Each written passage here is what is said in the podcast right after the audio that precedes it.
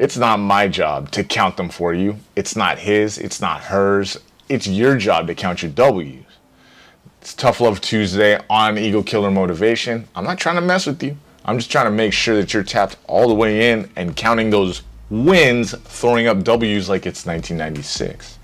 Making sure that you count all of your tiny unseen victories on a daily life is going to get you to see the bigger picture long term and is a cornerstone of quality motivation. And some of you might think motivation doesn't matter when you have discipline, but I'm going to tell you right now after talking to hundreds of you over the years, actually, it's being able to build a ground level of motivation that gets you through. That's what informs discipline counting every single one of your wins ain't easy because nobody gives a damn. And that's the truth.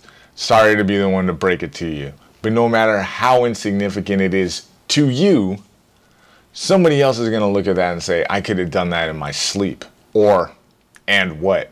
You decided today was the day that you're going to do your seventh push up in a row? Good for you. Here's the world's smallest applause break truthfully what you know about your history of performance, history of addiction, history of not being able to rise to the occasion when you're giving presentations or being inside the room of ideas.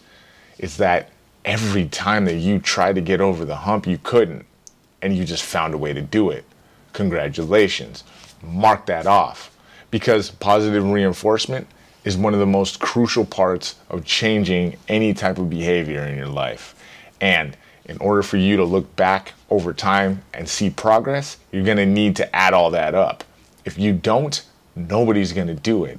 It gets lost in the annals of time, and you never look like you made progress, which, by the way, is crucial when you're trying to hit some of your most ostentatious goals and venture into the part of your life where ain't nobody been there before. So make sure you throw up the W's, pretend like it's you're living in California in the 90s and you're taking photographs and every time someone asks for you you're going to throw up another W. Count your wins. Cuz I don't see anyone else that's going to do it. Make sure you get that in.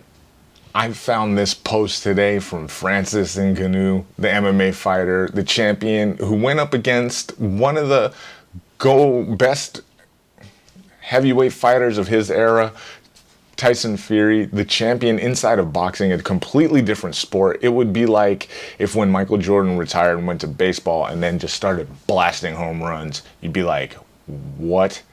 Where did that even come from? Well, both of them share this. They had a deep seated, unseen desire to do something different that made no sense to the outside world, but made perfect sense to them.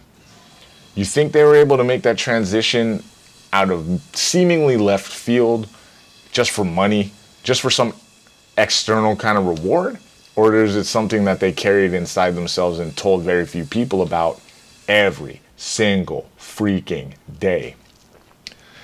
I'm going to go ahead and say it's one of those things where every little victory that Francis particularly said, I'm going to level up. Every little victory that he had that made it closer to him, closer to his reality of wanting to do the highest level boxing, making some big money doing it, advocate for the rights and the pay of all types of fighters were all unseen victories to him that again seem ridiculous when you say them out loud, but look what old buddy did just by living his truth right there and counting those up. He's able to change the value system personalize what he was doing, block out all those distractions. That's that haterism and get somewhere that he's never done before. And frankly, I've never seen anyone inside of combat sports do what he did that night. So take it from people who are high achievers, but take it from those of us who have come back from or had to make a comeback in life. Count those little W's and make sure you do it often. Before you go to bed, think about how you changed or moved in a positive direction personalize that. Because if you don't, well, you don't need me to say it. And until the next one, stay all the way up.